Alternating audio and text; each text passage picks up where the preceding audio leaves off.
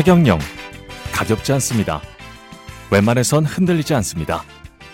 그런 최경영을 들었다 놨다 들었다 놨다 하는 유일한 존재는 바로 여러분.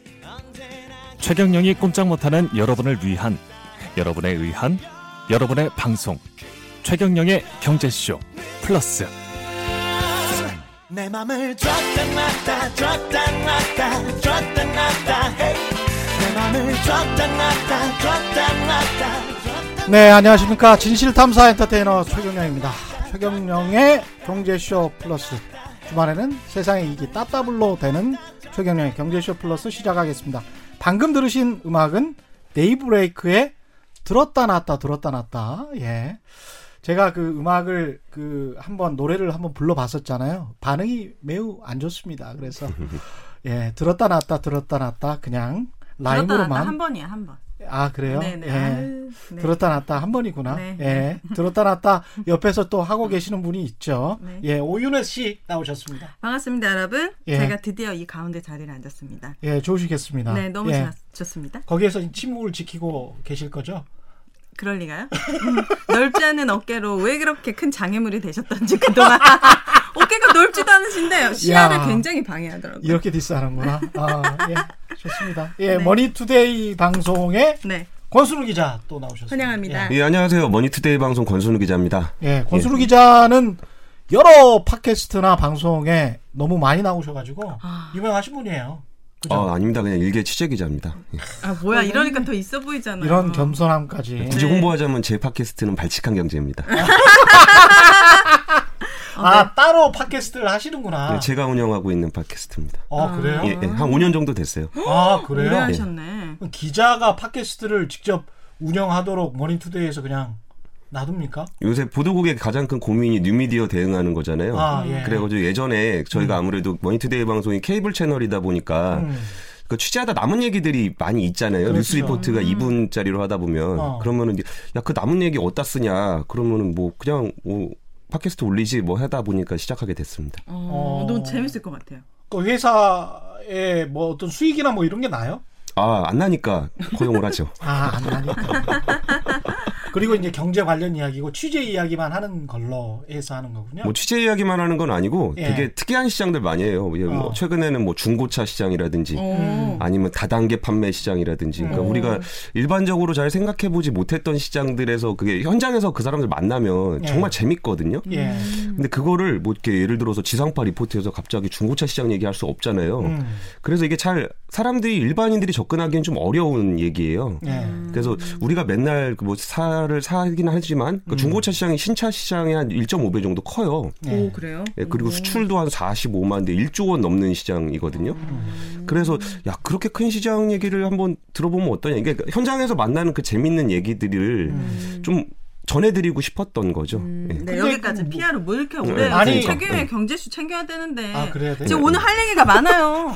오늘 할 얘기 많아요? 네, 오늘 아니 많아요. 근데 이게 상당히 좀 중요한 이야기예요. 왜냐하면? 방송사 내에서 그 방송사의 인적 자원들을 음. 어떻게 활용할 건지에 관해서 사실은 언론사들이 굉장히 고민을 많이 합니다. 좀 고민을 예. 기자님이 많이 해주시고 그건 보도국에서 네, 하시고. 보도국에 하시고 오늘 아 얼른- 그래서 난 지금 네. 딱 꽂혔어. 아 그래요? 예, 머니투데이는 어떻게 하나, 아. 뭐 이러면서 이걸 왜 가만 놔두나, 뭐 아. 이런 거. 네. 예, 재밌는 이야기가 될 것 같은데 오윤혜 씨가 끝나고 얘기 막았습니다. 나누시죠. 아, 네, 예. 오늘 이야기는 뭡니까? 예. 그러니까 최근에 좀 제가 관심 가지고 있는 보고 있는 분야가 그 신성장 동력 관련한 분야예요. 근데 신성장 동력이라고 하면 되게 막연하게 들리잖아요. 네. 이게 전형적으로 나타났던 현상 중에 최근에 뭐 카카오가 뭐 현대 모비스를 제쳤다느니 뭐 이런 시가총액을 시가총액으로 제쳤다는 얘기들이 좀 있었는데 이게 주식 시장에서 우리나라 주식 시장이 2200까지 갔다가 코로나19로 거의 1400까지 떨어졌었잖아요. 그랬죠. 그리고 다시 올라오는 과정에서 어떤 회사들은 엄청나게 올라와서 100% 수익이 난 데들이 수두룩해요. 음, 어. 근데 반면에 이전에 비해서 너무나 못 올라온 종목들도 있었어요. 그렇죠. 그게 원래 사람이 주식을 들고 있으면 잘 안 팝니다, 물려도. 네. 그렇습니다. 그런데 이게 예. 폭락을 하게 되면 어쩔 수 없이 그냥 진짜 음. 눈물을 먹고 팔게 되는데 음. 그럼 다시 살 때는 어떤 종목을 살 것이냐라 그러면은 이제는 좀 냉정하게 판단을 하게 돼요. 네. 그럴 때 우리가 알고 있는 우량주라고 불리는 뭐 현대중공, 자동차, 조선, 철강 우리나라의 기간 산업들이 있잖아요. 음. 대표적으로 야 이 회사는 우리나라에서 정말 대표적인 회사다, 안 망할 회사다. 음.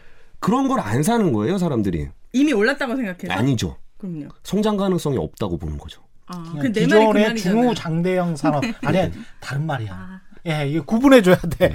다른 말이에요, 다른 어, 말. 뭐죠? 예. 이미 다 성장을. 예, 기존의 아, 중후 장대형 산업은 안 산다는 이야기잖아요. 그러니까 굳이 그죠? 그 종목은 더 이상 성장하지 않을 거라고 보고 예. 음, 그러면은 어떤 종목들을 샀는지를 보면 그게 대한민국의 미래 산업일 수 있어요. 그렇지. 음. 예. 대표적으로 네이버라든지 카카오가 주가가 많이 올라갔던 것때 것이 단순히 언택트 때문에 그런 건 아니에요. 아 그래요? 예, 성장성이 이제 앞으로는 여기서 봐야 된다라는 거고 음. 시가총액 순위를 보면 1위, 2위가 이제 반도체 회사고 음. 3위가 바이오 회사입니다. 아그 4위가 네이버예요. 우와. 5위가 삼성 우리 우선 주고 삼성제 우선 주고 6위가 셀트리온이에요. 바이오예요. 네. 그럼 우리가 전통적으로 기억, 그 기억하고 있는 인식하고 있는 대한민국 경제를 이끌어갈 산업은 무엇인가라고 했을 때 아까 말씀드렸던 자동차, 조선, 철강은 아예 없는 거예요. 그러네요.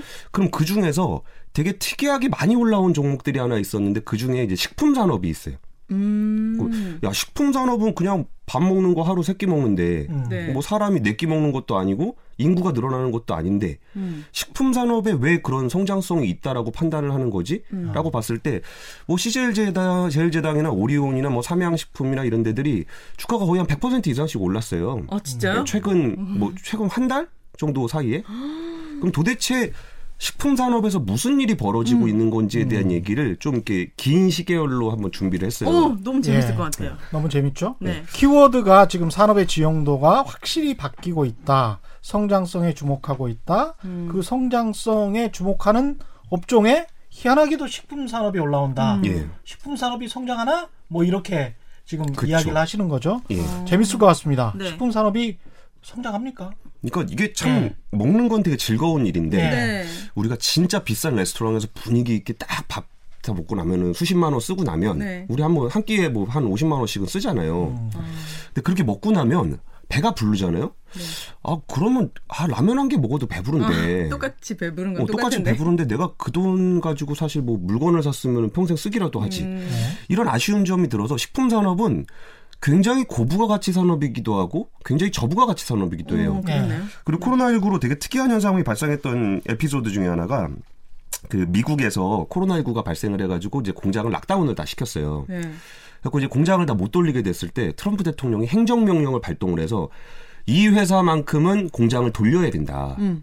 했던 회사가 있는데 타이슨 푸드라는 회사예요. 음. Food 네. Tyson Food. 그게 소고기 가공하는 회사입니다. 그렇죠. 그러니까 소를 잡아서 이렇게 자르고 막 음. 이랬고 이제 뭐 부위별로 나누고 이런 회사인데 그 이유가 코로나19로 사람들이 밖에 돌아다니지 않아도 음. 먹긴 먹어야 될 거 아니에요. 그렇죠. 특히 그쪽은 소를 많이 먹으니까. 예, 예. 그리고 특히 많이 Tyson, 먹으니까. 예. Tyson Food가 만약에 멈추게 예. 되면 전 미국에 있는 사람들이 고기를 못 먹게 돼요. 오. 음. 그래가지고 이제 트럼프 대통령이 약간 무리해서 행정명령을 발동해서 Tyson Food는 가동을 시켜라. 음. 근데 이제 육가공이라는 게 이제 워낙 수공, 수, 수작업을 많이 하고 사람이 많이 모여 있어가지고 네.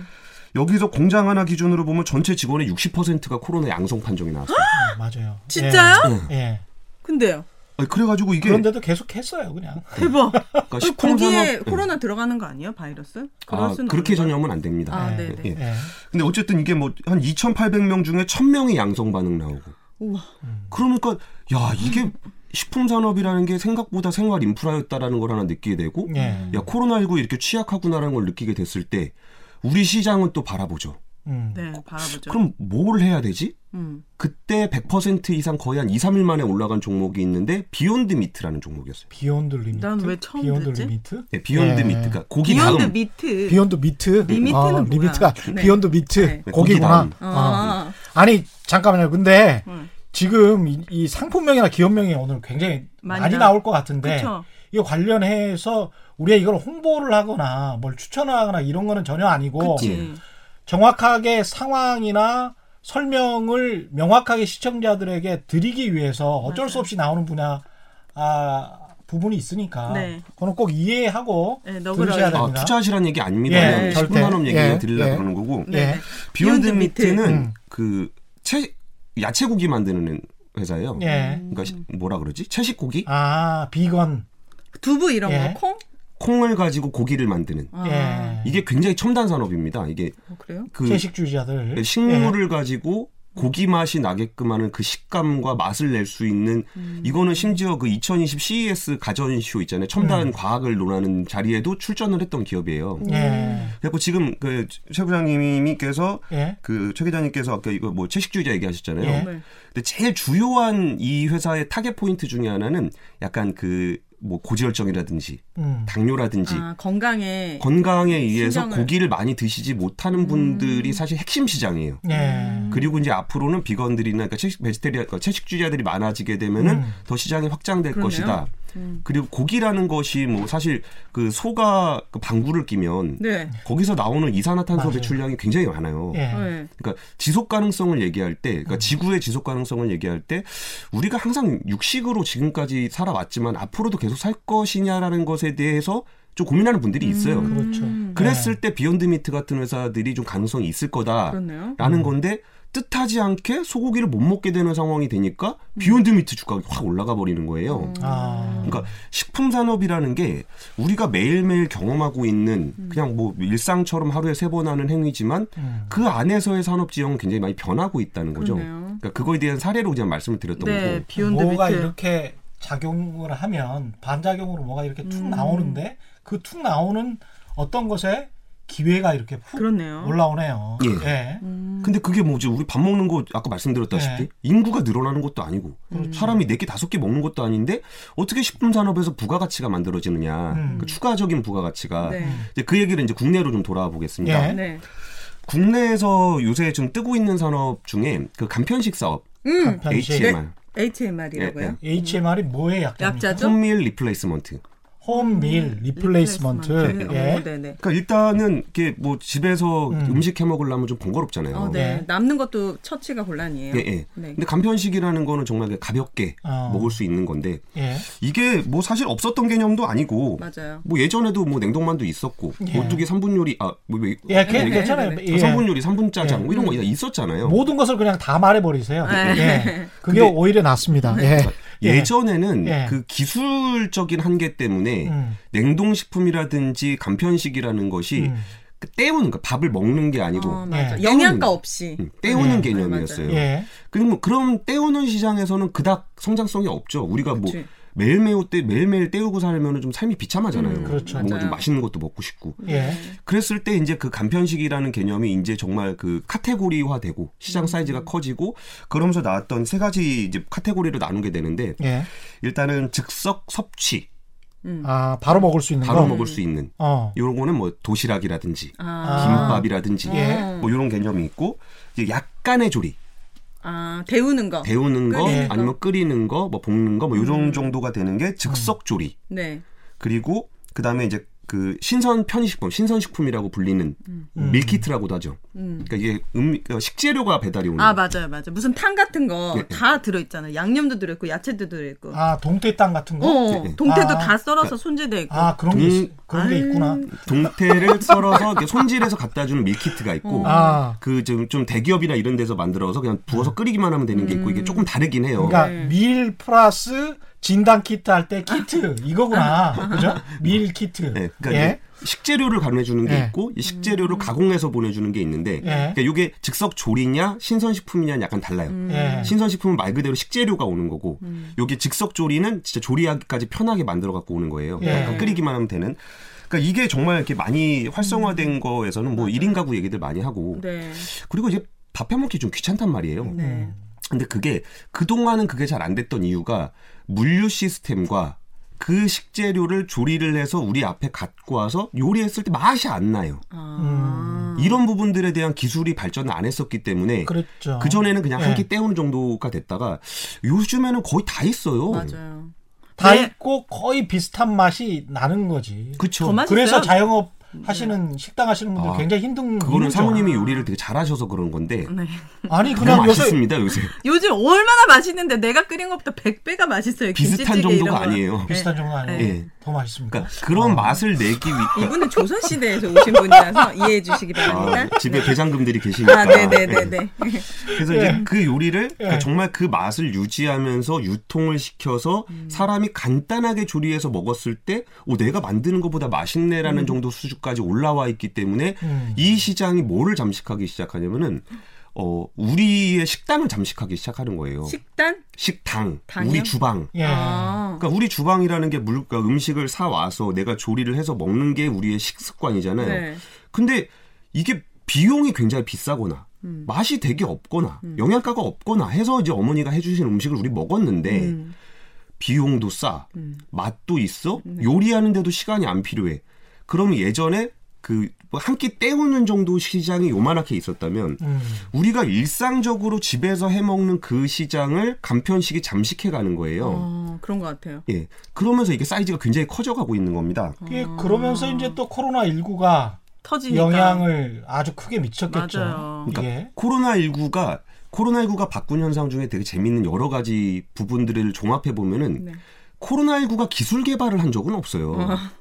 뭐 그렇죠. 코로나19는 그냥 감염병인 거지. 예. 우리 사회를 바꾼 건 없는데 예. 이전까지 다 있지만 우리가 바- 잘 받아들이지 않거나 음. 경험해 보지 않았던 것들을 거의 전 국민이 같이 경험을 하는 아.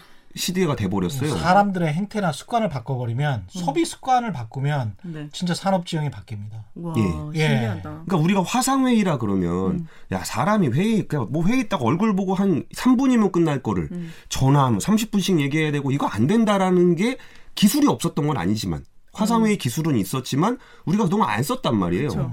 근데 강제로 써본 거죠 모든 사람이. 네. 그리고 또 이제 우리 어르신들 야 딱 그 결제 이메일로 보내면은 야 paper 뽑아와. 음. 네. 그러던 어르신들도 네. 야, 왜 출근 안 하니까 어.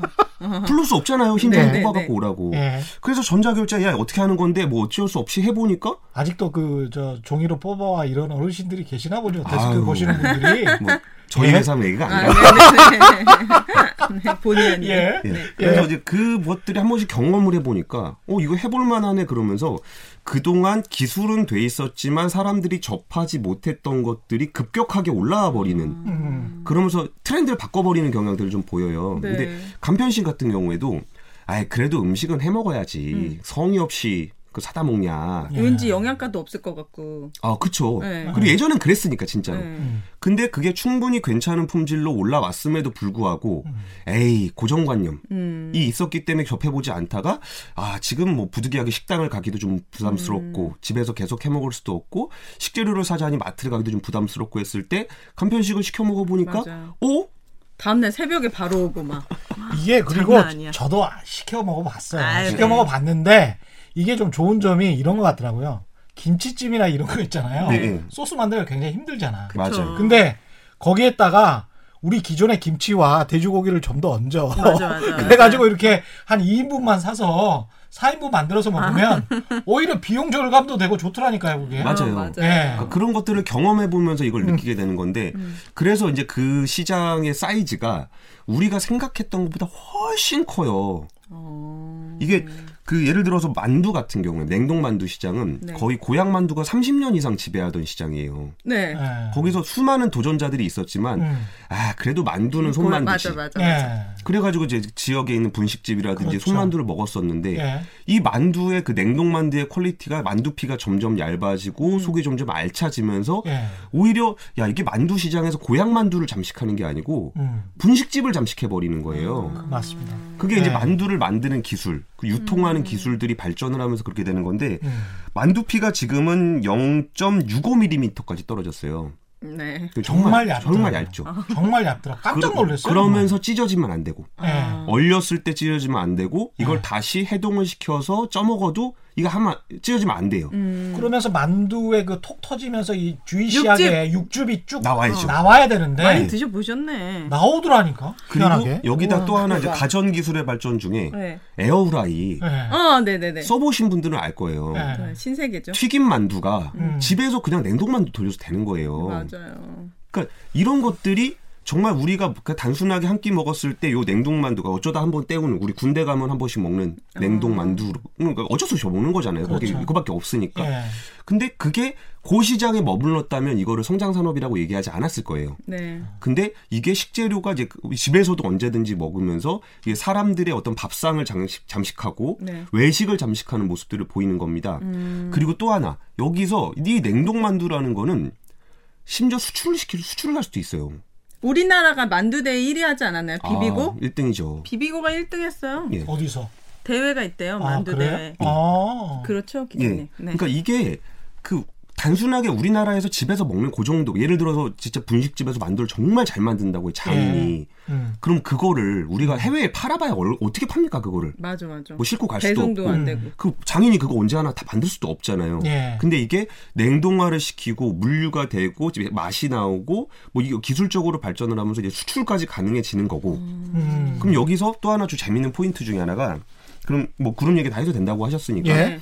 네. CJ 그룹이 무슨 일을 지금까지 해왔는지를 살펴보면 되게 재밌어요. 네. 기업을 통해서 세계 시장으로 예. 어떻게 우리 산업, 식품 산업이 진출을 하는지를 그 단면을 볼 수 있다. 예. 이런 말씀이죠. 그러니까 예. 식품 산업이 어떻게 확장해 가고 있는지에 대한 음. 얘기인데 네. CJ가 참 최근 몇 년 동안 정말 무시무시한 일을 많이 했습니다. 어, 진짜요? 그러니까 뭐 주식 추천하는 거 아니라고 말씀을 드리는 네. 부분이 네. 물론 엄청나게 많이 말아먹었어요.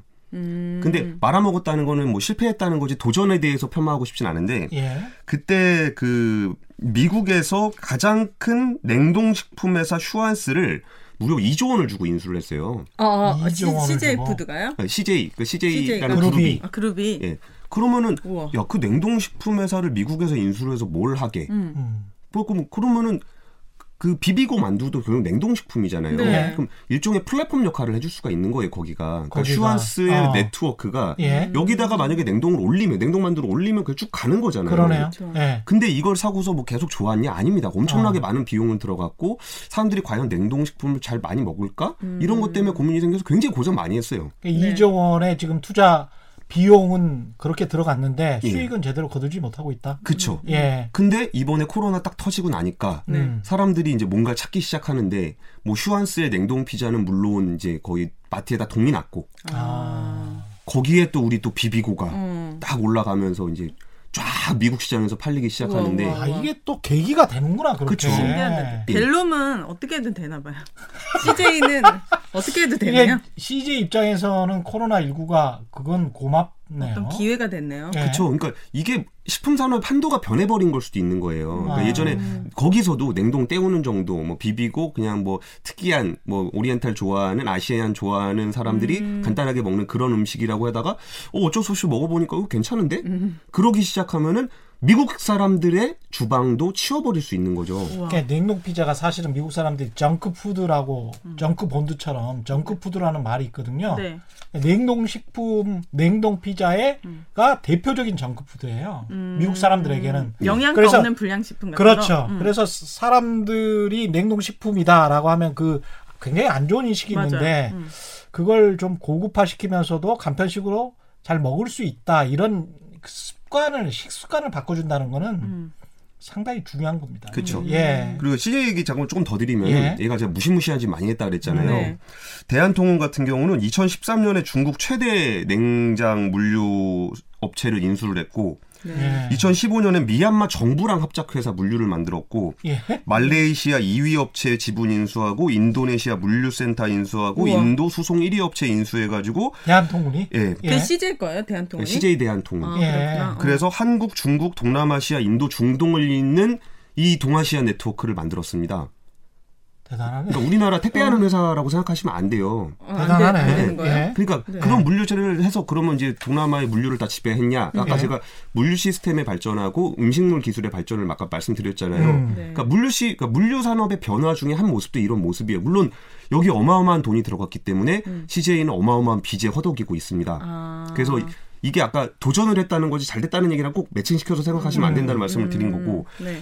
CJ CGV도 만만치 않아요. 지금 망했잖아요, CGV. 여기가 global top 5 극장이에요. 아, 그래요? 예. 전 세계에 7개국에 있습니다. 네. 그때 뭐 미국, 베트남, 미얀마, 인도네시아인데 베트남 영화 업체 1위, 터키 업체 1위, 인도네시아 인도네시아 2위가 CJ CGV예요. 우리나라 1위만 하는 게 아니고 그 코로나 이전에 공격적으로 굉장히 경영을 했군요. 했네. 그리고 예. 스크린 수만 3,500개가 넘어요. 음. 그래서 뭐잘 됐냐? 뭐 다들 아시다시피 음, 예. 네. 굉장히 좀 어렵습니다. 네. 그러니까 기업이라는 게 우리가 딱 된 것만 보는데 예. 그 됐을 때 그럼 식품 산업이 이만큼 성장했을 때 그럼 와 대박이네, 뭐 음. 운이 좋네 그런 게 아니라 음. 이것저것 이렇게 많이 공격적으로 우리나라 기업들이 뭔가를 하고 있는 거를 좀 알 필요가 있다는 거예요. 예, 그렇죠. 네, 그러면서 아. 그 중에 좀 잘 된 게 기생충 어, 기생충 영화도 잘 됐죠. 이거는 CJ ENM에서 했던 건데. 아는 거 빨리 아. 얘기해야 돼. 네. 그래서 그렇구나. CJ 제일제당은 비비고 매출만 한 6,500억을 올리겠다는 건데 만두 팔아서 6,500억을 벌겠다는 거예요. 예. 대박이다. 그리고 이제 대형마트 품절 사태 사재기 순위 1순위가 이제 간편식이 이제 돼 있고요. 예. 그 냉동 피자도 오히려 시안스에서 이제 또 갖고 와요 우리나라에 냉동 아. 피자가 야 냉동 피자는 진짜 도우도 딱딱하고 뭐 그냥 네. 그랬었잖아요. 예. 근데 이게 아까 말씀드렸다시피 기술의 발전으로 꽤 맛있어졌어요. 네. 그래가지고 이게 뭐 한 5천 원에서 8천 원 정도를 먹으면 거의 밖에 나가서 먹으면 한 15,000원, 2만 원, 3만 원 주고 먹어야 되는 피자가 예. 집에서 간단하게 먹는데 맛이 괜찮아요. 음. 그리고 냉동 피자에 대한 인식이 바뀌었어요. 오뚜기 냉동 피자 맛있던데. 반댈세. 왜요? 예, 그래도 그 미국 다녀와 보셨다고 아니 아니 그게 아니고 이게 이거를 사서 먹다가 그거를 네. 그 남겨서 냉동실에 넣어놨다가 이렇게 데펴 먹는 거는 맛있는데 네. 냉동 피자를 먹는 거는 제 입맛에는 자우지가 맞지 않는다. 그 요새 나온 거 좀 드셔보세요. 그러니까 아, 그래요? 오늘 좀 드셔보세요. 10년 전에 먹은 거 기억해내지 마시고. 그러니까 진짜 고작 2016년에 비해서도 지금 한 3년간 거의 5배가 성장을 진짜 했습니다. 맛있어요. 아? 깜짝 네. 놀랐어요. 맛 없으면 성장 못해요. 아 음. 그렇습니까? 아. 그러면서 간편식 먹어봐야 시장이 되겠네. 그러면 피자가 좋아서 네. 냉동 피자가 뜬 거냐? 그건 아니에요. 맞아요. 그건 예를 아니에요. 들어서 피자 업체 1인 도미노 피자 같은 경우는 영업이익이 작년에 45%가 줄었고 아, 미스터 피자는 거의 5년째 적자. 어떡해. 뭐 피자헛은 시장이 좋죠. 줄어들고 있는 와중에 1위에서 6위까지 추락했어요. 피자헛은. 예. 그러니까 피자가 맛있기 때문에 피자 시장이 성장한 게 아니에요. 음. 뭐가 아까 말씀드렸잖아요. 예. 아까 말씀 드셔보시라. 드렸잖아요. 아, 드- 아 맛이 예, 기술이 달라진 그만큼 거예요. 괜찮다니까요. 진짜로 그래요. 어, 저? 어제 밤에도 오뚜기 냉동 피자 먹었어요. 냉동 피자를 네네네. 오븐을 예열해가지고 딱 오븐에 구워서 먹으면요. 아니 너무 궁상맞지 않아요? 너무- 냉동 피자를 먹는다는 거. 뭐가 궁상? 이 사람 조선시대 사람이 이 사람 큰일 난 사람이네. 나는 거기에 관한 강한 저항감이 있는 거야. 그럼 혼자 심- 저항한- 심적으로 우리 같은 사람들은 그래요. 진짜 맛있어요. 아 그래요? 네네. 예. 이게 이제 간편식 얘기였고 예. 그럼 아까 밀키트 네. 밀키트 이제 예. 그 식재료가 오는 거 그럼 넣어서 이렇게 간단하게 조리해서 먹을 수 있는 거잖아요. 음. 이것도 안 되는 이유가 물류예요. 신선식품은 조금만 지나도 맞아요. 이게 못 쓰잖아요. 네. 예. 그래서 이거를 사람들이 얼마나 배달을 시킬지를 예측을 해서 전날 사놔야 예. 딱 요걸 주고서 만약에 하루가 지났는데 안 팔렸다. 그럼 다 폐기 처분해야 돼요. 음. 그러면 야 혹시 모르니까 우리가 이틀치를 사나 보면 어떨까? 라고 하면 이틀 전에 산 물건이 좀 안 좋아질 수가 있어요. 그쵸. 그러니까 신선식품 같은 경우는 물류를 하기가 굉장히 어려운 품목이에요. 네. 그럼 여기서 어떤 기술들이 필요하냐? 물류 보관. 보관 필요하죠. 네. 보관을 어. 할때 단순히 예. 창고에 얼마나 보관하느냐가 아니라 냉동. 냉동 사과 안 드실 거잖아요. 아, 안, 듣- 안 먹죠. 냉장. 그러니까 냉장인데 예. 여기서 뭐 좀 정말 특별한 기술까지 도입이 되면은 예를 들어서 사과를 이렇게 잘라 놓으면 갈변하잖아요. 네. 이게 뭔가 산소하고 접촉해서 뭐 그렇게 되는 건데 음. 그러면 창고에 산소를 쫙 빼버리면 어떨까? 그러면 그거 가지러 로보트가 가야 돼요? 아니 그거는 이제 뭐 물류 시스템을 가지고 하면 아, 되는 네. 건데 예. 어쨌든 산소를 빼버리면은 사과가 갈변하지 않잖아요. 예. 그럼 더 오래 보관할 수 있잖아요. 네. 그런 냉장 시설은 굉장히 비싸겠습니다. 비싸죠. 굉장히 비싸겠어요. 하고 있어요, 예. 우리나라가? 우리나라 하고 있죠. 예. 그러니까 뭐한 이마트나 롯데마트 정도가 하고 있는데 그러니까 음. 비싸요. 그러니까 이거는 한 가지를 말씀드린 거고 음. 이 식재료 물류가 얼마나 힘든지에 대한 말씀을 드리는 거예요. 이전까지 그냥 창고 큰 거 잡아가지고 그냥 다 때려 넣어놓으면은 나중에 뭐 이렇게 꺼내 먹고 그런 개념이 아니라는 거예요. 그렇네요. 그리고 지금도 뭐 사실 상당 물류 회사들은 저 저기 가락동 농산시장 옆 근처에 보통 물류를 갖고 있어요. 왜냐하면 예. 거기서 도매로 빨리빨리 뛰어다 팔아야 되니까. 아, 근데 이게 그런 식으로 물류의 보관이라든지 빠른 이송이라든지 이- 요런 기술이 발전을 하게 되면은 좀더 오래 보관할 수 있다는 장점이 있고 음. 또 하나는 얼마나 사람들이 주문을 할 것이냐도 굉장히 중요해요. 네. 음. 그러니까 오늘 팔 수 있냐, 내일 팔 수 있냐, 모레 팔 수 있냐. 음. 근데 주문은 들어와야 들어오는 거잖아요. 네. 그럼 이거를 빅데이터 그동안 가지고 있었던 수년간의 데이터를 모아서 뭐 날씨부터 사람들의 식습관 변화부터 과거의 아. 트렌드를 다 분석을 해서 야 내일은 뭐를 사람들이 많이 살까 이런 거를 인공지능으로 분석을 하는 거예요. 그 맞아요? 어, 최대한 맞추려고 노력을 하는 거죠. 네.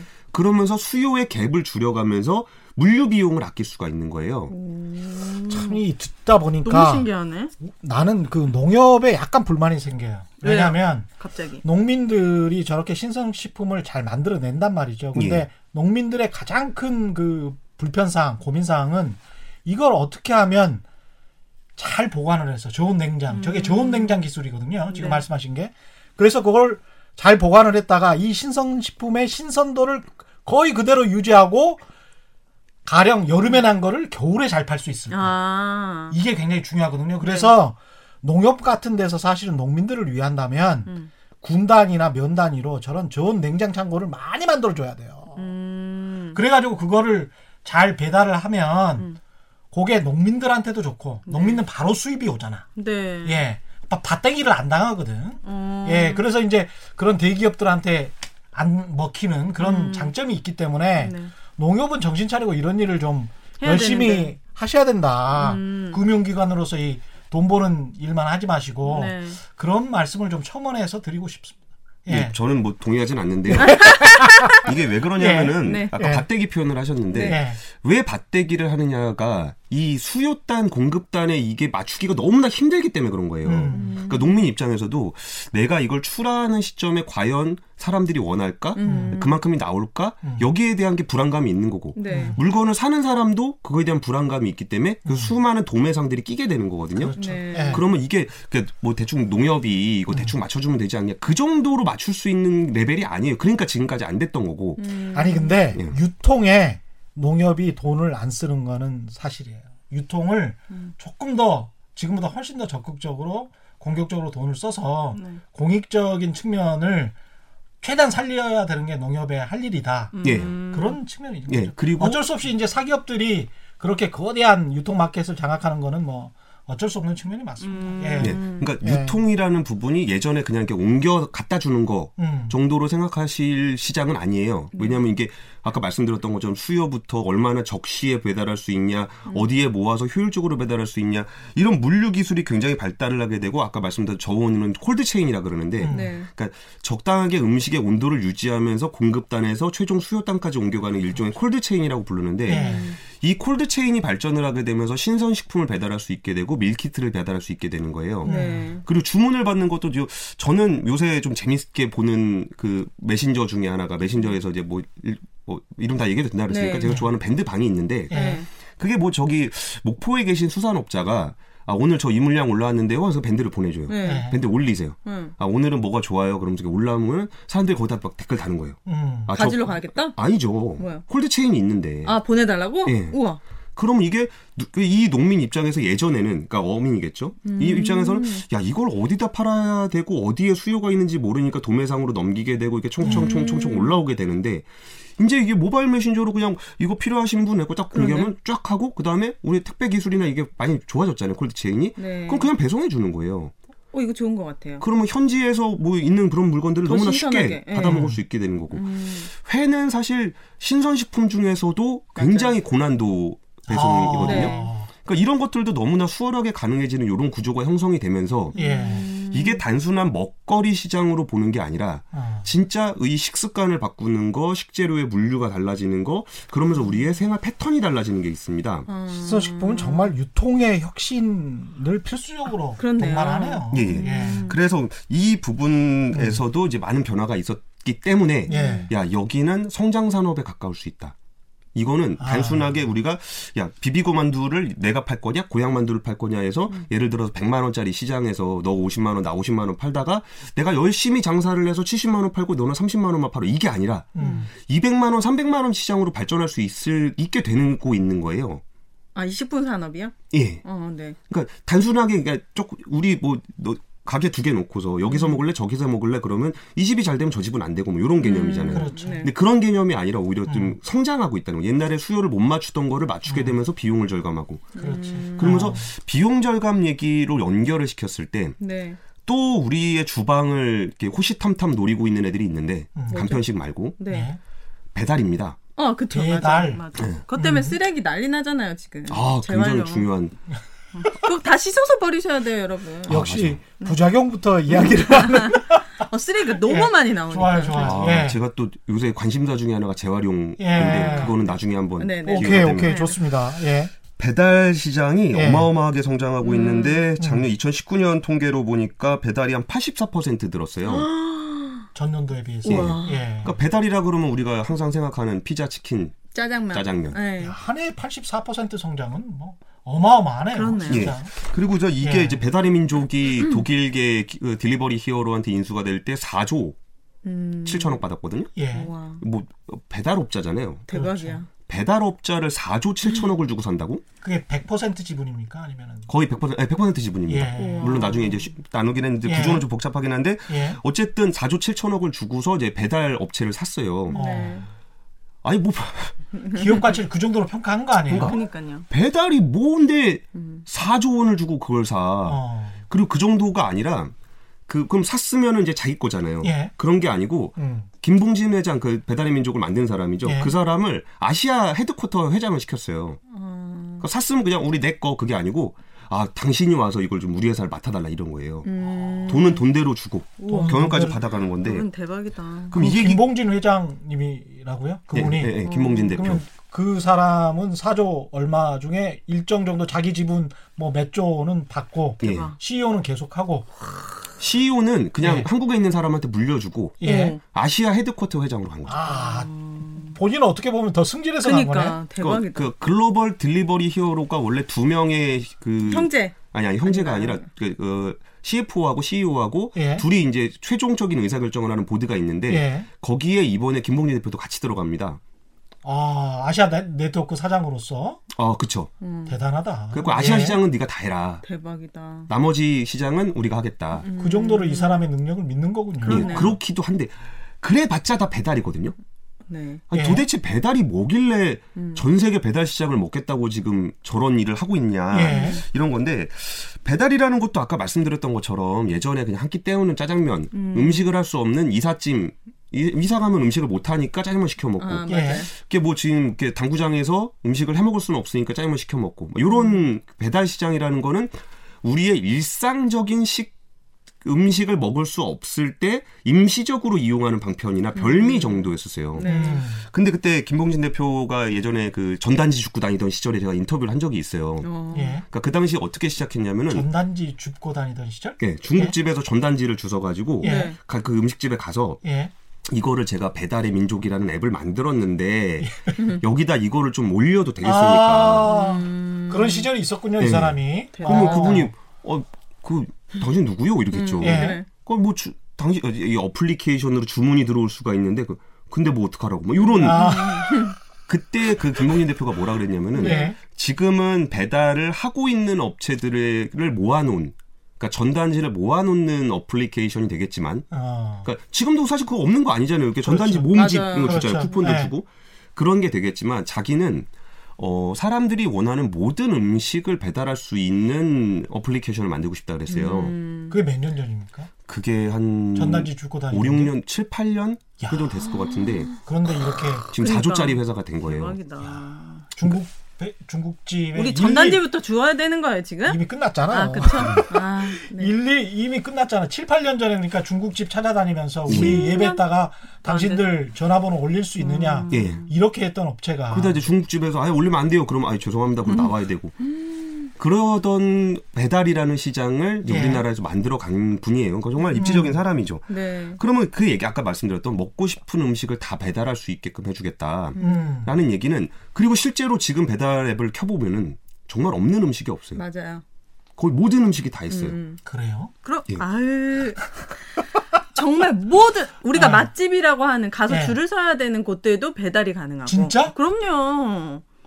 뭐 아, 냉면 뭐 이런 것도 아, 다 되죠? 냉면 정도는. 지금 냉면 그건 아까 둥지냉면만 사 드셔도 그러니까. 충분히 예. 맛있습니다. 장난 아니야. 아이 둥지냉면 모든 가게들이 다 배달을 예. 해주니까. 예. 그럼 이게 좀 이제 어떤 현상이냐면은 예. 어 일단 음식집하고 예. 배달원을 분리해 버렸습니다. 음. 그러니까 이게 뭐냐면 예전에 중국집에서 배달원을 고용해서 맞아요. 배달을 했던 거고 예. 배달원을 고용하지 않는 업체는 배달을 하지 않았어요. 음. 어. 근데 이게 배달이라는 그 플랫폼을 배달의 민족이 형성을 함으로써 음 식집 입장에선 굳이 내가 배달원을 고용하지 않아도 배달을 할 수 있는 플랫폼이 생겼어요. 음. 예. 그러니까 누가 주문해서 아, 저희 집에 좀 갖다 주실래요? 그러면은 예 알겠습니다. 그리고서 이제 배달의 민족 연락해서 여기 여기다 배달해 주세요. 그럼 배달이 되는 거예요. 네. 그걸 이렇게 연 결을 시킴으로써 음식집이라는 곳이 꼭 내가 배달원을 두어야만 배달을 할수 있었던 그걸 분리를 해버렸고 음.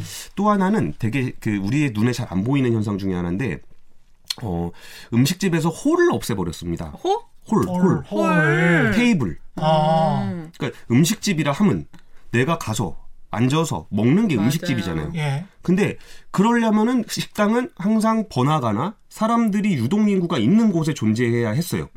그래서 오다 가다 보다가 어 저기 맛있겠네 그리고 들어가서 밥을 먹고 나오는 음. 요건데 사실 배달을 시킬 때 배달을 중심으로 하게 된다 그러면 굳이 비싼 임대료를 내고 그렇지. 그 공간을 끌어안고 있을 이유가 없고. 그렇죠. 예. 홀을 가지고 있을 필요가 없어요. 예. 그러면- 주방만 있으면 되네. 주방만 있으면 되는 거죠. 예.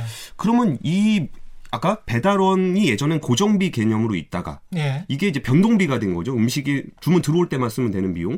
그리고 또 음식이라는 것이 예전에는 부동산 임대료를 내고서 존재해야 되는 그런 거였다가 음. 식당만 있으면 되는 거예요. 비용 절감. 그러면 예. 이 비용 절감이 아직까지 눈에 가시적으로 나타나고 있지는 않은데 네. 왜냐하면 배달 음식도 비싸니까. 예. 근데 전반적인 음식의 배달 비용을 낮춘다는 거는 그리고 음식의 quality가 높아지고 있다라는 거는 또 이제 우리 어머니를 의심하게 만드는 겁니다. 아, 아. 과연 싸고 맛있게 만드실 수 있어요? 네. 여기보다? 그니까요. 없, 아, 그래요? 없더라고요. 그러니까 배달 음식보다 우리 엄마가 싸고 맛있게 만들 수 있냐? 예. 옛날엔 배달 음식은 맛이 없거나 음. 뭐 영양가가 없거나 비싸거나. 근데 여기서 홀 비용 없애지, 임대료 없애지, 음. 배달의 비용을 그, 그, 그, 저기, 어, 변동비화하고 이런 과정에서 굉장히 그 비용이 좀 줄어들었습니다. 네. 근데 이게 저같이 보수적인 저항심이 강한 네. 소비자가 네. 이런 신문물을 음. 이렇게 마구 밀쳐내는 이런 사람들도 있지 않습니까? 사실 예, 있죠. 그죠? 예. 예, 그런 분들은 원래 계속 그렇게 해요. 예, 그죠? 그래서 이제 아까 말씀드렸던 것처럼 자동차 조선 철강 열심히 보면서 아, 아, 역시 우리나라 기관산업은 예. 이제 기계를 만들어야지 뭐 이런 우리는 애국을 해야 돼. 뭐 이런 애국주의. 근데 투자. 그런 분들이 또 이렇게 안정적으로 시장을 기, 유지를 예. 해주면서 네. 예. 신산업을 또 할 수 있는 기반을 만들어주기도 해요. 예. 예를 들어서 우리나라의 그 자영업자들이 거기서 음식을 만들고 있지 않다면 예. 이런 배달 시장도 조- 존재하지 않을 거예요. 네. 음. 근데 이런 부분 들은 그 거기선 또 이제 그거대로 하고 여기서 새로 치고 나갈 수 있는 건 치고 나가야 되는 건데 그렇죠. 아까 예. 말씀드렸던 것처럼 배달 음식이 단순 배달 시, 그 시장이 머물렀다면 신성장이라고 얘기하지 않았을 거예요. 네. 음. 근데 아까 말씀드렸던 것처럼 우리 엄마를 위협하고 우리 주방을 위협해요. 음. 그럼 여기서 주 그 주방이라는 곳은 과연 음. 필요할까? 음. 그런 의문도 또 드는 거예요. 그 음식집에서. 음식집에서? 예. 왜요? 음식집에 주방은 필요하죠. 왜? 근데 예를 들어서 예. 어, 짜장면 배달 오면 짜장면 만들면 되고 피자 배달 오면 피자 만들면 되잖아요. 네. 어차피 뭐 우리가 간판 걸고 사람 기다리는 것도 아닌데 네. 그럼 피자집하고 짜장면집을 뭐하러 구분을 하냐는 거예요. 음. 아, 그리고 점심 장사가 되는 데가 있고 저녁 장사가 되는 데가 있잖아요. 예. 네. 그러면 점심 장사 되는 사람이 잠깐 주방 썼다가 예. 저녁 장사 되는 사람은 따로 와서 주방 쓰고 이게 이른바 공유 주방의 개념인데 네. 아, 그러면 그 업을 하시는 분들도 이렇게 돌아가면서 쓴다고요? 그러니까 자기가 최적으로 수익을 낼 수 있는 사람이 와서 하면 되는 거잖아요. 점심 장사하고 싶은 사람은 점심에 주방 쓰고 그리고 가고 아, 주방 시설은 완비돼 있고. 그렇죠. 우와. 그러면 아까 간판도 없어 홀도 없고. 홀도 없어 그런 게 있어요, 지금? 그게 공유 주방이죠. 지금 되고 있어요? 예 되고 있죠. 좀 작긴 하지만 되고 있어요. 아. 그러니까 우버에 창업했던 그분도 이제 우버 나와가지고 또 공유 주방하고 막 그러는데 예. 그러면 공유 주방이라는 게 그런 거 있습니다. 이게 그 배달을 시- 우리가 어제 배달 시켜 먹는 건데 네. 그냥 여기서 이게 짜장면 집에다 배달을 짜장면 먹고 싶으면 짜장면 집 배달하고 음. 뭐 사실 피자 먹고 싶으면 피자집 배달하는데 모르니까. 그게 꼭 다른 집이어야 될 이유는 별로 없거든요. 네. 내 눈앞에 보이는 게 아니니까. 근데 이게 우리가 처음 보는 거냐 그렇진 않아요. 우리가 콘도를 가거나 예. 모텔이나 어디 여기서 출장한 모텔 갔을 때 예. 다양한 메뉴들 있잖아요. 야식 메뉴들. 네. 그 전화번호도 다르고. 예, 맞습니다. 아, 그래요? 있어, 있어. 네. 콘도 같은 데 가면 있어요. 예, 근데 예. 걸어보면 사실 다 같은 집이잖아요. 아 진짜요? 그래요? 예. 나 몰랐네, 그거. 야식 먹으러 거기 갈 일이 없으니까. 아, 번호만 다른 거였어요? 예. 어. 그러면은 어. 이게 우리 눈앞에 꼭 그 목 좋은 곳에 식당이 있어야 된다라는 고정관념에서 벗어나게 되고 예. 배달을 하려면 배달원이 있어야 된다. 음식집에는 홀이 있어야 된다. 간판이 있어야 된다. 예. 라는 개념이 별 의미가 없어지는 겁니다. 그렇네요. 아, 이게 계속 저항감이 생기는데. 아니, 근데 왜냐면, 저는 이제 또 음식, 음식이 저널리즘 쪽으로 봤을 때도 이게 모든 것은 사업은 신뢰란 말이지, 신뢰. 그렇죠. 믿음이에요. 근데 간판도 없어. 짜장면 만들었다, 피자 만들어. 그럼 내가 어떻게 신뢰를 줄 수 있냐, 뭐 이거야. 위생적인 소비- 면에서 소비, 자로서 예, 예. 신뢰를 줄 수 없습니다. 저 같은 보수적인 소비자는 그러니까 네가- 모르게 하는 거야. 아니 그러면은 안안 돼. 가지 안 시켜 먹지 나 같은 사람은 영원히 맞아요. 모를 예. 텐데. 그러니까 영원히 모르고 싶었는데 예. 된- 코로나19 때문에 식당을 못 가게 돼 버린 거예요. 아. 네. 그게 너무나 많은 사람에게 그걸 경험하게 하고 네. 어, 음식 맛이 좋네, 편리하네라는 걸 느끼게 하는 계기가 또 이제 코로나 때문에 된 것도 분명히 있어요. 예. 근데 이게 결국 뭐냐면은 사람의 사용할 수 있는 시간 우리가 뭐 좀 재밌게 살려면은 시간도 좀 많았으면 좋겠고 뭐 이런 게 있잖아요. 예. 네. 그러면은 우리가 할 수 있는 거를 편한 솔루션으로 제공을 해주는 건데 네. 음식이라는 것 자체에 대한 솔루션을 제시해 주는 거예요. 우리가 요리를 좋아서 하시는 분도 있지만 대부분 먹고 싶은 거잖아요. 네. 그럼 거기서 뭐 민식을 뭐 식재료를 사러 가서 그걸 사갖고 와서 이걸 잘라서 맞아요. 이걸 요리를 하고 먹으면 먹는 시간은 뭐 한 10분, 20분인데 그 준비하는데 너무나 많은 시간이 네. 들어가요. 음. 그럼 그 시간을 아끼는데 당신은 얼마의 비용을 지불할 수 있느냐를 예. 이 배달업자들은 계속 묻고 있는 거예요. 네. 너 내가 네가 먹고 싶은 거 다 갖다 줄 테니까 너 얼마까지 지불할 수 있니? 음. 너의 그러니까 장을 보고 요리를 할 수 있는 너의 시간을 우리가 살게. 음. 어. 그러면은 이 시장이 생각보다 어마어마하게 클 수 있다라는 게 이 시장을 보고 있는 사람들이에요. 어. 이게 국내 시장만 말씀하셨는데 국내 시장 넘어서 이 예. 식품 산업이 해외에서도 아까 뭐 냉동식품도 말씀하셨지만 진출해 가지고 뭐 성공하거나 도전한 사례들이 있습니까? 아, 아까 말씀드렸던 그 딜리버리 히어로 같은 경우는 예. 이게 배달업자잖아요. 예. 근데 이게 글로벌 업체예요. 음. 되게 다양한 나라에서 그 일을 하고 있고 예. 그들의 목표가 다 그런 거예요. 전 세계 사람들의 그 주방과 먹을 거를 만드는 그 시간을 음. 돈으로 환산해서 나에게 주세요가 되는 거예요. 우리나라 기업들 같은 경우는 어때요? 우리나라는 배달의 민족이 하고 있죠. 아 배달의 민족이 예. 그 배달 말고 다른 식품 산업이 해외에 진출한 다른 것들은 있어. 어, 식품 산업, 예, 예. 배달 산업 아니면 식품 산업. 식품 산업. 식품 산업은 아까, 아까 CJ 얘기했잖아요. 예. CJ 간편식. 지금 아니 아. 다른 어떤 저저 사례가 있을 것 아. 같아서 그런 거죠. 그거 예. 오늘 그, 예. 시- 그 제가 원래 그 현지화 얘기 하려고 예. 했었는데 좀 아, 시간이 좀 현지화. 부족할 것 같아서 예. 그 부분을 좀 가- 해주세요. 짧고 간략하게. 짧고 간략하게 우리 청취자들은 자세한 거 안 오네. 그냥 예. 포인트만 짚어주시면 돼요. 예.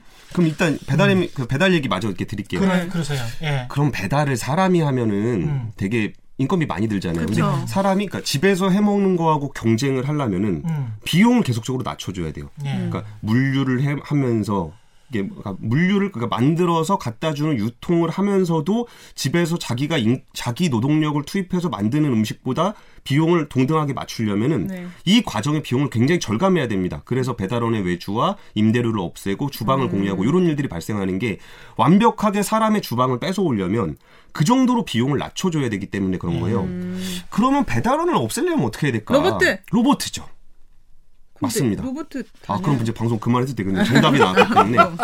그래서 수많은 로봇 업체들이 그 배송 쪽에 많이 뛰어들고 있어요. 예. 그러면서 로봇 개, 개? 어. 예. 멍멍? 예, 개, 로봇 네. 개. 왜 로봇 개냐면은 바퀴로 해놓으면은 계단을 못 올라가요. 아, 그러니까 로봇 개를 만들어가지고 뭐 이렇게 거- 점프. 굳이 뛰어다닐 필요가 없습니다. 차 타고 다니면 되기 때문에 오. 차 타고 다니다가 거기서 내려서 얘가 뭐 로봇 개가 나와가지고 짧은 왔습니다. 그리고 쭉 가고. 웃긴다.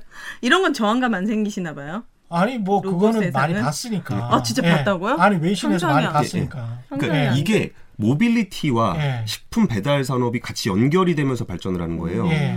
그래가지고 실제 신기하다. 배달의 민족도 뭐 로봇 분야에 예. 막 투자를 많이 하고 있고. 음.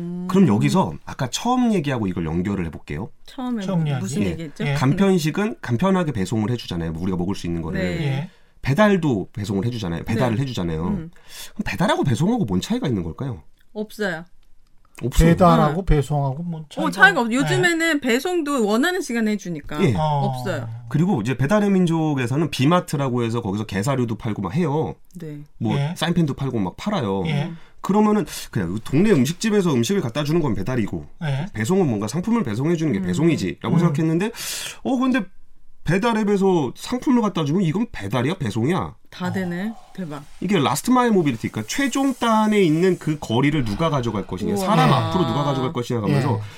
배달 배송 음. 물류 모빌리티 음. 이런 것들이 쫙 겹치면서 새로운 산업을 만들어가고 있는 거예요. 사람들의 음. 가장 근접한 생활에서 무엇을 소비할 것인가를 가져가기 위해서 음. 모빌리티 업체, 배송 업체, 배달 업체가 계속 뛰고 있는 거고 어. 여기서 사람들에게 뭔가를 갖다 주고 사람들이 원하는 솔루션을 바로 앞에 저비용으로 갖다 줄 수 있는 업체가 이 시장을 다 먹을 것이다. 누구죠? 라는 것을 두고 경쟁하고 아 있는 거예요. 경쟁 중이에요. 예. 그래서 배달 시장을 배달의 민족이 하고 있다라고 생각하겠지만 쿠팡, 음. 쿠팡은 배송 업체잖아요. 네. 음. 근데 쿠팡 이츠 배달업을 해요. 예. 어. 배달의 민족이 아까 뭐 비마트 거기서 상품 왜 갖다 주겠어? 그러면 쿠팡맨이 더 빨리 반대 배달을 해줄 것이냐? 우리 쓱 아저씨가 더 빨리 배송을 해줄 음. 것이냐? 배달의 아니면 우리 민족. 배달의 민족 라이더스들이 더 빨리 갖다 줄 것이냐? 아. 오토바이가 먼저 할 거냐? 트럭이 먼저 할 거냐? 대박. 여기서 갑자기 어떤 애가 와서 아 저는 로봇 개를 만들었는데요. 이러고 나타나가지고 로봇 개가 더 빨리 배달을 해줄 것이냐? 다 먹겠네 그러면. 그러니까 사람들이 원하는 거. 그러니까 이전에는 밥이면 밥, 뭐 상품이면 상품 이게 아니라 음. 맞아요. 내가 원하는 거. 제가 얼마 전에 들었던 얘기는 그런 식으로 설명을 하더라고요. 그러니까 우리에게 필요한 건 드릴이 아니다. 드릴? 드릴. 네. 우리는 뚫는 드릴. 네, 드릴. 드릴 예. 안 필요한데. 예. 그러니까 우리는 음. 벽이 뚫려 있었으면 좋겠는 거지. 음. 아. 드릴이 필요한 게 아니야. 아, 발상의 전환이네요. 예. 예.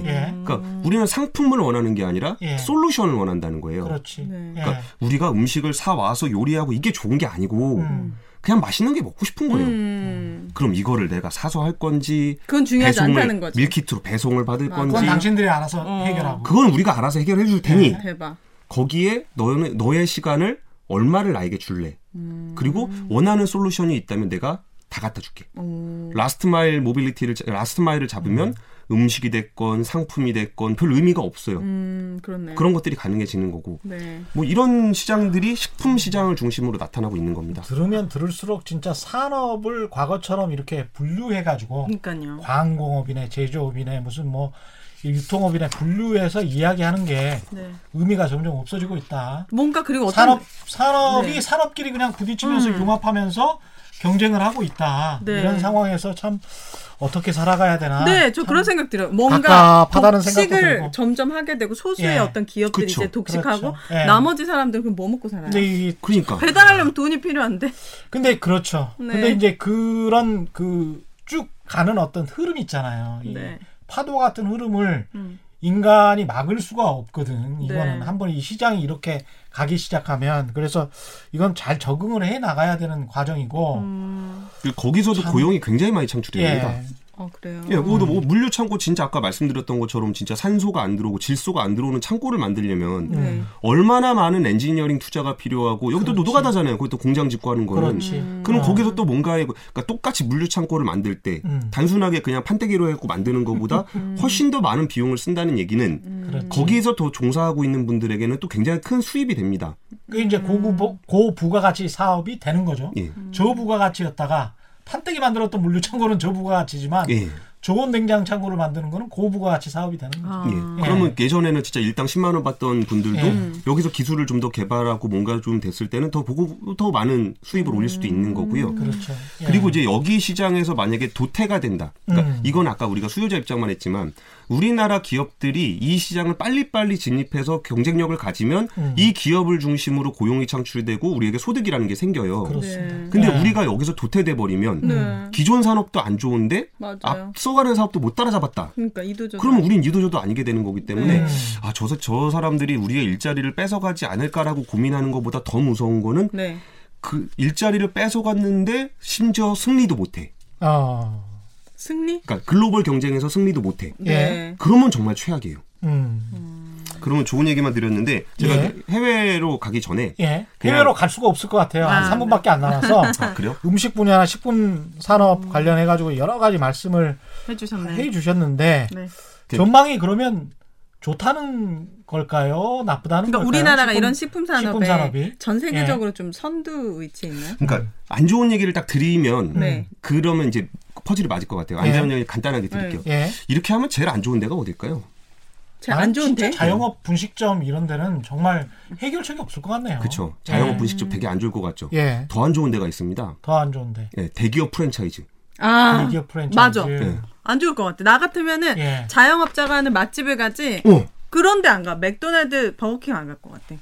그건 맞다. 응. 예, 맞네요. 맥도날드 버거킹 하니까 지금 이제 눈앞에 보이니까 말씀하신 것 같은데 네. 예. 우리 추억의 베니건스 TGI 어디 갔죠? 없어졌어. 어. 없어졌어. 그게 없어졌어. 아웃백도 토니 로마스. 마르쉐 시즐러 어디 갔죠? 맞아요. 토니 로마스는 제가 와이프랑 한참 연애하던 곳인데 네. 네. 진짜 없어졌네. 없어졌어. 토니 전- 로마스. 전 처음 들어요. 서울시청 앞에 있었는데. 그러니까 아. 예. 자영업자들 같은 경우에는 그래도 맛집이나. 전통이 있으면 가지. 굳이 내가 비용을 지불하고라도 비용이라는 건 음식값의 문제가 아니라 예. 줄을 서고 거길 찾아가고 그런 노력을 들여서라도 이용을 해요. 음. 대기업 프랜차이즈는 그게 아니잖아요. 맞아요. 그러면서 외식 사업이 굉장히 망한 그러니까 정말 이렇게 쭉쭉쭉쭉 이렇게 아. 축소해 가는데 음. 최근에 뭐 이거 CJ 계열이나 롯데 계열이나 이런 데가 뭐 대기업이 그때 처음에 뭐 계절밥상 만들고 뭐 할 때만 음. 하더라도 야 골목 상권 다 잡아먹는다 난리 난리도 아니었어요. 어. 근데 지금 뭐 그거를 되게 공격적으로 막 축소를 하는데 지금 매물로 나와 있는 것만 보더라도 뭐그 아까 저기 막 얘기 드렸던 그 부분들이 안 가. 뭐 아웃백 뭐 어. 온더보더, 온더보더, 할리스, 할리스. 뭐 공차, 놀부, 뭐 최근에 뚜레주루까지 그냥 다 힘들어요. 다 아니 매물로 나왔다고요. 예. 야 이 장사 못 하겠다 우리. 그래가지고 매물로 나오고 있는 겁니다. 그러니까 네. 어떤 식품 산업의 변화와 사람들의 소비 식- 습관과 잘 안 맞게 되면은 음. 이렇게 어떤 때는 막 진짜 공격적으로 성장을 하고 미래를 보면서 지금 로봇 만들 생각까지 하고 있는데 예. 외식 프랜차이즈는 좀 팔기 바빠요. 그렇네요. 뭐지? 야, 제발 누가 좀 사주세요. 근데 아무도 안 사요. 그러니까 이렇게 매물이 쌓여 있는 거고. 팔, 팔았잖아요. 급격하게 변하는군요. 생각보다 시장이. 되게 안타까운 분 하나 말씀드릴 게 있었는데, 안타까운 분이요. 예, 2011년에 모건 스탠리가 예. 우리나라 놀부보쌈을 예. 1,200억 원을 주고 샀어요. 모건 스탠리가. 예, 예. 글로벌 피, 뭐 우리 예. 맨날 우리 뭐 우리나라 와 가지고 예. 뭐를 이렇게 뭐 아, 빼먹네라고 네. 하는 뭐 뭐? 헤지 펀드 막 엄청나게 머리 좋을 것 같은 사람들. 예, 그래갖고 한 10년 동안 물려 갖고 지금 나가지도 못하고. 1200억이나 투자했는데. 근데 와. 기억 나실 것 예. 같은데 한참 놀부 보쌈 부대찌개 막 가게 맞아요. 많아질 때가 네. 있었어요. 음. 그래서 그 보쌈 시장이 쫙 진짜 그 대기업 프랜차이즈처럼 쫙 퍼져지고 음. 그래서 보쌈의 세계화를 이루면은 뭐 세계화. 크게 뭔가 좀 비싸게 뭐 상각보다 비싸게 팔 수 있지 않았을까라는 음. 거였는데 어 이게 한 10년 동안 음. 어디 팔지도 못하고 그때 그거를 모건 스텔리에게 팔았던 그 회장님은 완전. 그 돈으로 이제 강남에 빌딩을 사서 승리를 하게 되신 건데 아.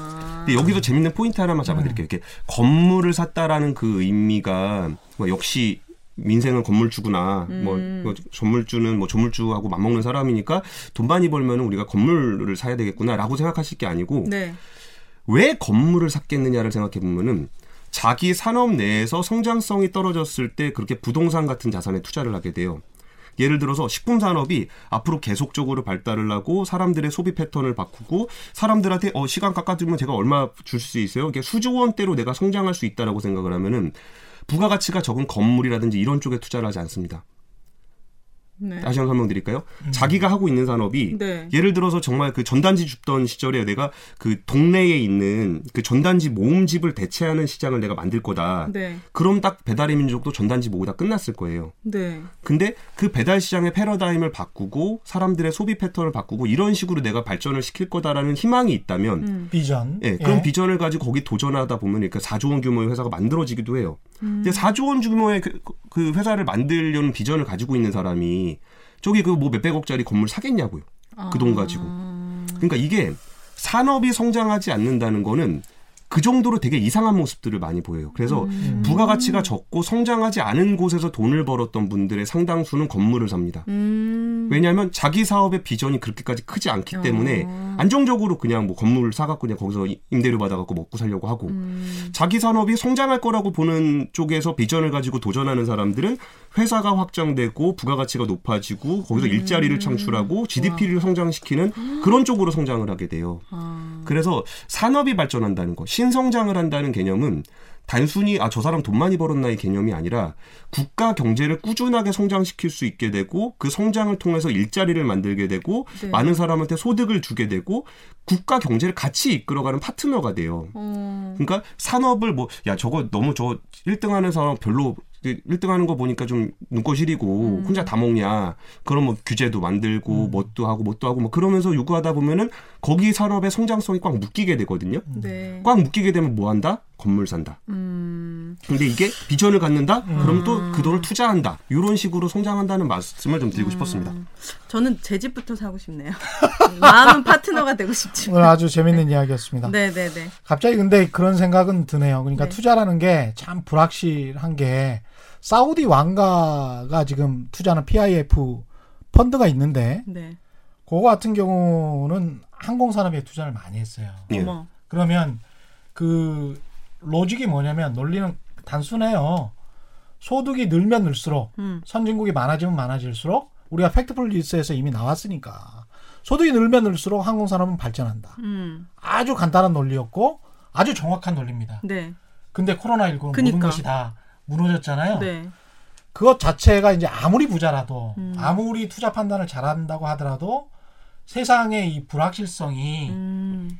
그 주는 어떤 뭐랄까요? 그 변수들 네. 이거를 다 계산할 수는 없다. 맞아. 인간이 맞아. 그런 점은 항상 그래서 겸손하게 음. 사업 투자나 또 사업의 기회를 잡으려고 하는 분들, 음. 투자를 하려고 하는 분들 겸손하게 세상을 바라봐야 된다. 네. 그러니까 여기서 또 끝나는 얘기가 아니잖아요. 그 항공 예. 문제도. 네. 과연 코로나19가 완벽하게 정리가 되면 네. 진짜 과거로 돌아가서 음. V자 반등을 한다. 네. 그럼 이 와중에 항공사들 지금 대만 국적항공도 파산했죠. 칠레 국적항공도 파, 파산했고 어. 그러거든요. 예. 네. 그럼 시장 경쟁자가 줄어들었다는 거는 네. 예. V자 반등을 해서 코로나 끝나니까 어 그동안 잠재돼 있던 여행 수요가 폭발해. 예. 음. 그럼 거기서 살아남은 사람은 엄청난 또 기회를 얻게 그럴 되는 수 거고. 있습니다. 음. 그럼 예. 이제 아예 안 올 것 같다. 예. 진짜 사람들이 아예 안 돌아다닐 것 같다. 음. 근데 뭔가 보고는 싶잖아요. 예.